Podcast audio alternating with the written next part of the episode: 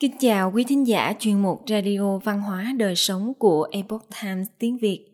Hôm nay, chúng tôi hân hạnh gửi đến quý vị bài viết có nhan đề Đức tin và tình yêu thương trong thời Covid. Bài viết của tác giả Dustin Bass do dịch giả Hân Hữu chuyển ngữ. Mời quý vị cùng lắng nghe. Cha tôi đã chống chọi với các triệu chứng của COVID-19 trong phòng chăm sóc đặc biệt trong vòng 2 tuần. Đã một tuần trôi qua kể từ khi ông bị nhiễm bệnh. Chúng tôi liên hệ với phòng y tá hàng ngày, thậm chí nhiều lần trong một ngày để nhận được những tình hình cập nhật mới. Ngày 26 tháng 8 năm 2021, chúng tôi đến bệnh viện để gặp các bác sĩ và y tá. Chúng tôi muốn biết khi nào chúng tôi có thể đưa ông về nhà? Và bệnh tình của ông đột nhiên trở nặng trong quá trình điều trị. Trên thực tế, ông đã bắt đầu buông xuôi. Khi mẹ tôi, anh trai và tôi ngồi đối diện với ba bác sĩ và hai y tá, chúng tôi được thông báo chi tiết rằng bệnh tình của cha tôi đã trở nên trầm trọng hơn những gì chúng tôi hiểu được. Khoảng 4 ngày trước khi chúng tôi đến ông đang phải chịu đựng một căn bệnh nhiễm trùng thứ phát ảnh hưởng đến phổi. Khiến quá trình điều trị buộc phải ngừng lại và mọi thứ đảo lộn. Họ không biết rõ điều gì đã gây ra nhiễm trùng. Cách duy nhất để biết chắc chắn là đặt máy thở và lấy mẫu từ phổi. Nhưng không thể làm như vậy được vì hai lý do.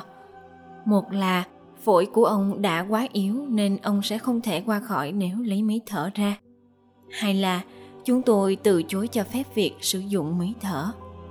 Ông không thể về nhà bởi vì phổi bị tắc nghẽn đến mức ông sẽ không thể sống được sau khi trở về nhà, vì xe cấp cứu sẽ không cung cấp đủ lượng oxy cần thiết cho phổi.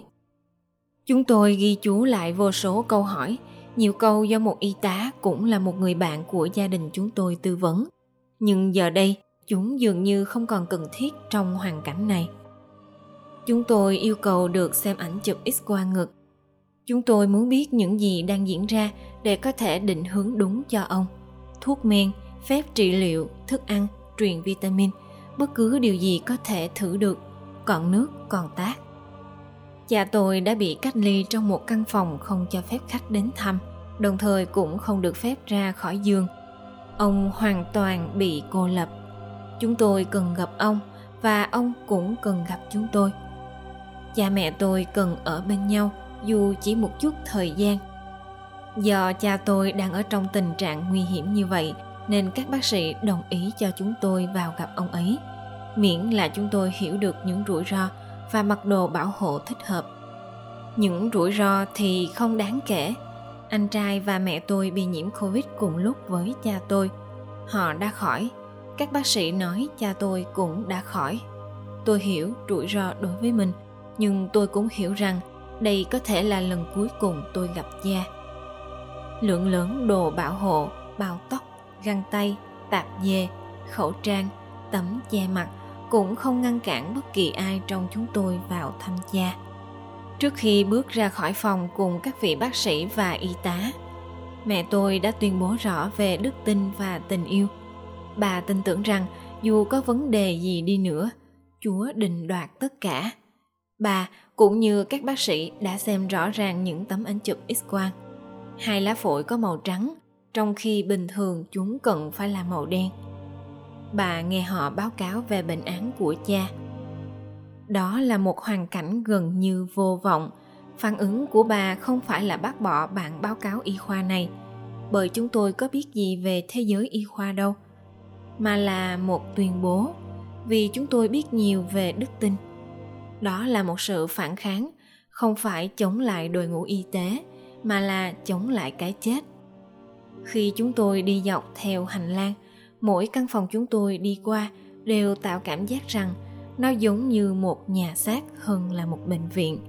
Nó dường như chỉ là một nơi giam giữ những người chuẩn bị đi sang thế giới bên kia. Mọi bệnh nhân đều được thở máy, mặt vô cảm miệng của họ giữ cố định một khối nhựa dẻo cũ kỹ. Cơ thể họ hơi vặn vẹo để có thể nhường chỗ cho ống nhựa. Hoặc có lẽ vì đó là vị trí cuối cùng mà cơ thể họ còn giữ được tỉnh táo. Sau đó, tôi đã nói với mẹ rằng lối vào tầng này nên mượn từ hỏa ngục của Dante với một tấm biển có nội dung. Hỡi những người vào đây, hãy từ bỏ tất cả hy vọng cầu nguyện và hy vọng. Khi chúng tôi đến phòng của cha, tôi là người đầu tiên nhìn thấy ông qua cửa kính. Trong ánh mắt cha có cái nhìn giống như của ông nội tôi khi ông đang hấp hối. Đó là một cái nhìn trống rỗng và xa xăm vào hư không. Sau đó ông và tôi đã giao tiếp bằng mắt và có điều gì đó bắt đầu thay đổi. Khi nhìn thấy cả ba chúng tôi ông vẫy tay chào. Khi chúng tôi mặc đồ bảo hộ vào, tôi quay lại nhìn và ông đã ra dấu chữ về một cách hài hước và vẫy tay ra hiệu cho tôi vào. Khi mẹ tôi đi tới trước mặt chúng tôi, bàn tay ông gợn sóng lên xuống khẽ vẫy chào bà. Chúng tôi bước đi, mà lòng nặng trĩu với gánh nặng của những tin tức mới gần đây và nhìn thấy ông trong tình trạng như vậy. Chúng tôi chào ông, nói rằng chúng tôi yêu ông và thật vui khi được gặp ông. Nhưng chúng tôi biết điều chúng tôi cần làm hơn bất cứ điều gì, chính là cầu nguyện. Chúng tôi bắt đầu tập trung vào cầu nguyện mạnh mẽ, nói về việc chữa lành và sự sống, và yêu cầu cái chết rời khỏi căn phòng. Chúng tôi nhắn tin cho bạn bè và gia đình. Chúng tôi đã gọi các mục sư. Chúng tôi để lại lời nhắn trong các nhóm cầu nguyện trên facebook. Thế giới ít nhất là thế giới của chúng tôi đã chạm đến thiên đường với hết lời thỉnh cầu này đến lời thỉnh cầu khác. Sau đó, anh trai tôi đã nhắn tin cho anh họ tôi và tôi rằng nếu cha sắp qua đời, điều đó không phải là do thiếu đức tin và lời cầu nguyện. Mấy ngày trước, tôi đã mua cho cha một tấm thiệp chúc sức khỏe. Lúc tôi thả nó vào hòm thư, tôi nhận ra rằng mình chưa dán tem. Khi chúng tôi đứng quanh phòng bệnh, nói chuyện với cha và trả lời các cuộc gọi và tin nhắn, tôi nhận thấy có một sấp thiệp ở góc phòng. Tôi xem qua các tấm thiệp và may thay, tấm thiệp của tôi cũng đã được gửi tới cha. Tôi đọc những tấm thiệp từ bạn bè và gia đình rồi đặt chúng dọc theo kệ trước giường của ông. Chúng tôi ở lại đó trong nhiều giờ vào thời điểm chúng tôi rời đi. Cử chỉ của ông đã thay đổi. Ánh mắt đờ đẫn của cha đã biến mất và cảm giác nặng nề về cái chết đã tan biến. Một trong các bác sĩ nói với mẹ tôi rằng, việc đến bệnh viện và giải tỏa những lo lắng của chúng tôi có ý nghĩa rất lớn.